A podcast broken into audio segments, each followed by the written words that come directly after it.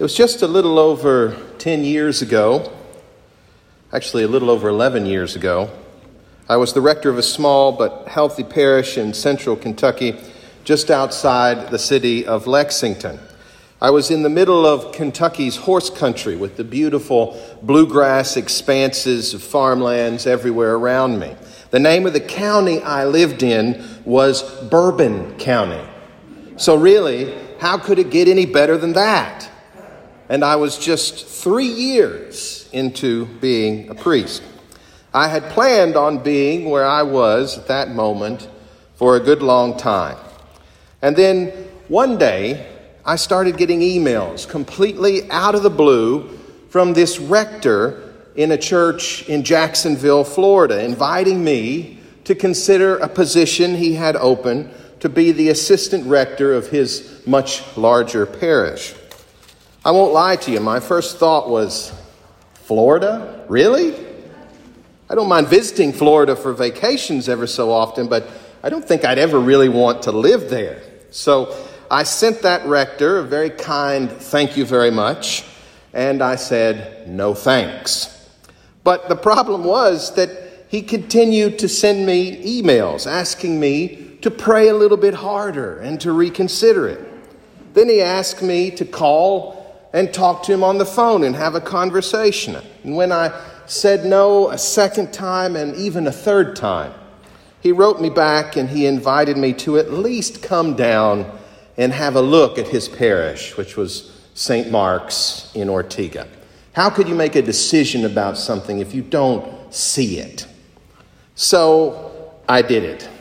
And just like that, completely against what I was thinking my future would be, God brought me here to Florida.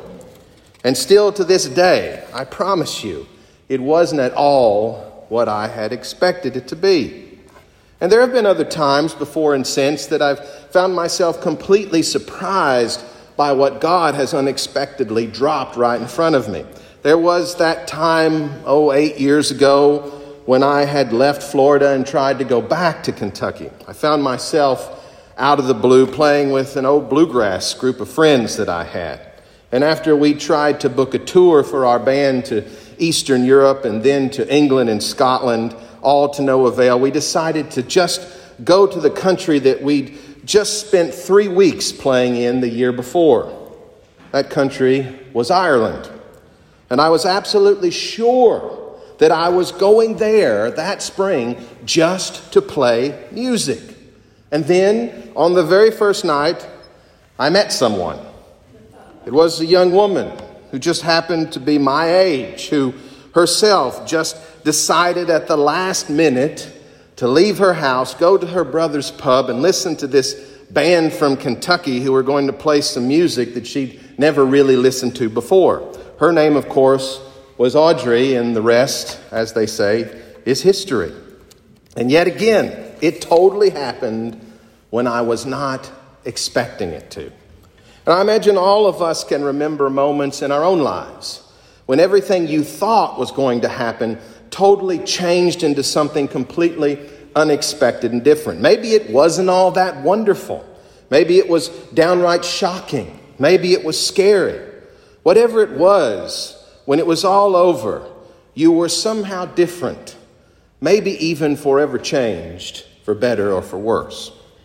As a priest, one of the questions I still get asked the most is about how can we recognize God's direction and guidance in our life? When does God really speak to us? Or how do we know what God is trying to say? And in each and every case, I always start by trying to tell people to open their minds and their hearts in prayer and to start paying attention to things that just seem to fall out of nowhere unexpectedly in their lives. Those moments when we are surprised, when everything we're used to is suddenly shaken up completely. It is often in those kinds of experiences that God might just be speaking to us and offering us a different direction. It may not be the direction that you wanted, but it may be the direction God is laying out for you to at least seriously consider. Now, when you share these experiences with some folks, they just say, sounds like a bit of luck, maybe just an odd coincidence. That's certainly one way you can look at it. But for many of those experiences I've had personally in my own life, after years have gone by and I go back over them in my mind over and over again, I can't help but see it quite differently. Or perhaps I should say, I can't help but see it divinely. Rather than luck or coincidence, I totally believe there's just as much evidence that it has come from God. What those Puritans who arrived in this country back in the 17th century might have called divine providence. And I believe that divine providence is just one of the ways God communicates with us and offers us in heart, mind, and spirit right now, today, real direction and real understanding. Is it always God speaking to us? No. Do we have to respond to everything that arrives in our lives unexpectedly as if it were from God? Absolutely not.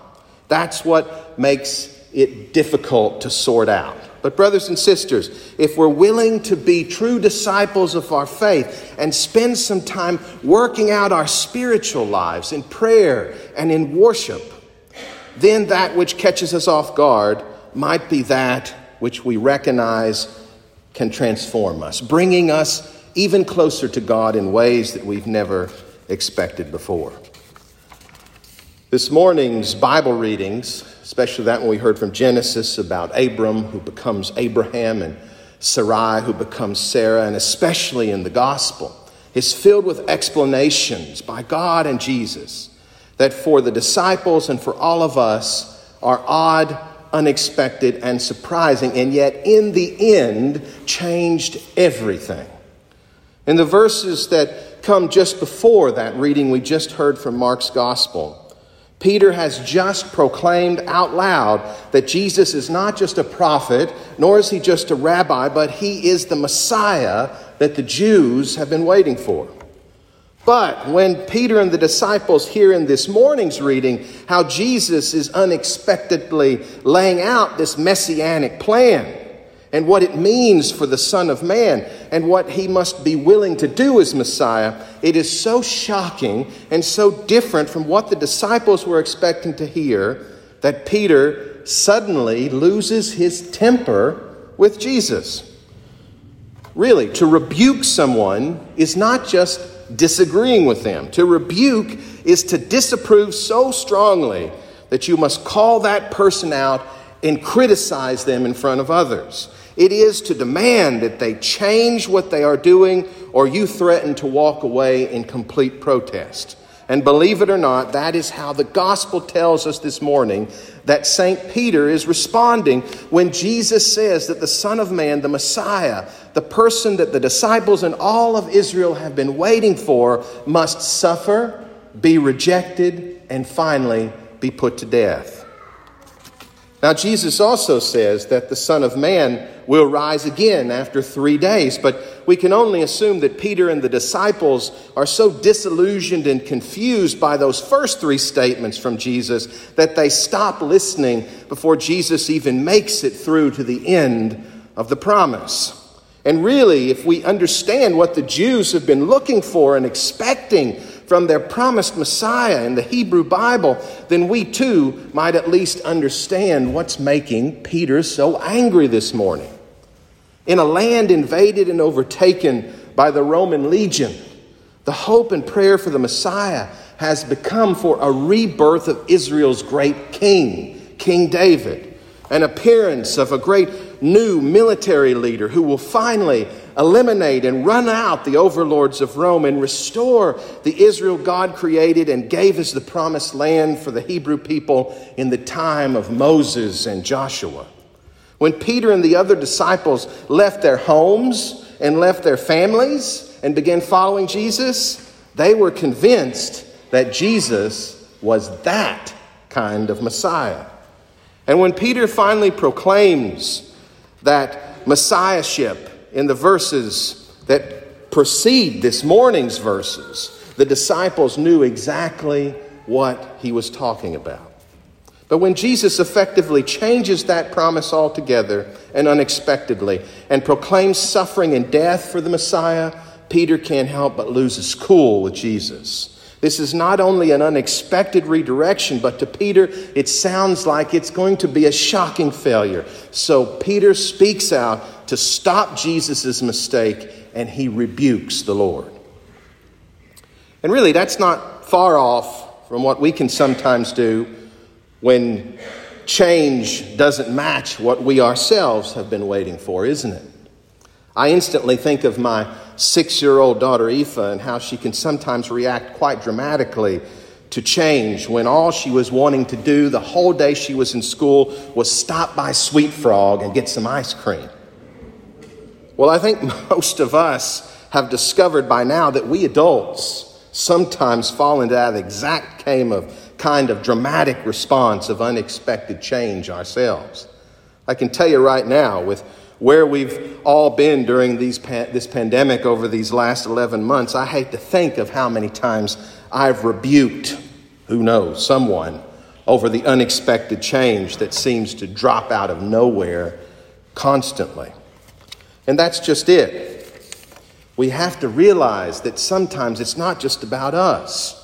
What Jesus reveals to Peter isn't just about Jesus saving Israel or even the Hebrew people. What Jesus is laying out before the disciples is a saving grace that will bring salvation and hope to the entire world, that will reset the world on a new course back towards what God intended us to be when we were first created. That's big business. And maybe it isn't what the disciples thought they were signing up for, but it's what's happening. It certainly causes Jesus to turn around and say a few choice rebuking words to St. Peter, who until that moment was definitely shaping up to be the leader that was needed by that ragtag group of followers of Jesus. Jesus reminds Peter of just where human things can come from and who exactly it is that leads those types of things in the present violent, destructive, addictive world. Jesus says to Peter, Get behind me, Satan, for you are setting your mind not on divine things, but on human things. And then Jesus turns and he calls the crowd together and he takes us in a different direction. Jesus says, If any want to become my followers, let them deny themselves and take up their cross and follow me. For those who want to save their life will lose it, and those who lose their life for my sake and for the sake of the gospel will save it. For what will it profit them to gain the whole world and forfeit their life? Indeed, what can they give in return for their life? Those who are ashamed of me and of my words in this adulterous and sinful generation, of them the Son of Man will also be ashamed when he comes in the glory of his Father with the holy angels. What Jesus reveals to the disciples, and certainly to all of us as well, is the sometimes very difficult, hard, life changing fact that God's way and God's offerings are not always exactly what we wanted them or hoped them to be in that moment. Sometimes they are complete and total game changers for us, and quite often if we just observe it and think about it, they are not really where we ever thought we would go, but by the end, they are where God might just be calling us to go and to be. As Jesus says, sometimes we have to deny what we thought we wanted and take upon our shoulders the heavy cross that comes with being Christians and giving up ourselves to follow Jesus. And let me be clear here that is always our choice. God gives us that choice so we don't ever have to follow God or take on that cross against our own will. We can always choose another route. We can always take another direction. God will still love us if we do that. And just as your GPS does now, when you turn off of that direction it's telling you to go, God will always reroute you, or at least try to, in God's hope for the direction He's calling you to take in your life. To follow God certainly isn't easy. The disciples find that out, and we find that out every day. As a great 1960s, 1970s singer songwriter once said, Sometimes you can't always get what you want, but if you try sometimes, you just might find you get what you need. Now, I might just add that if you try sometimes and really open your ears and your heart to God, you will always get what you need. Thank you, Jesus. Thank you, Mick Jagger. Thank you, God. And may we all find the strength and the courage, brothers and sisters, to really recognize God's offerings and take up our cross and follow God first. For really think about it. What will it profit us to gain everything this world offers, which eventually fades away? And then come to the end of life, come to that next movement into what God is calling us to, and find out that we've lost our way. Amen.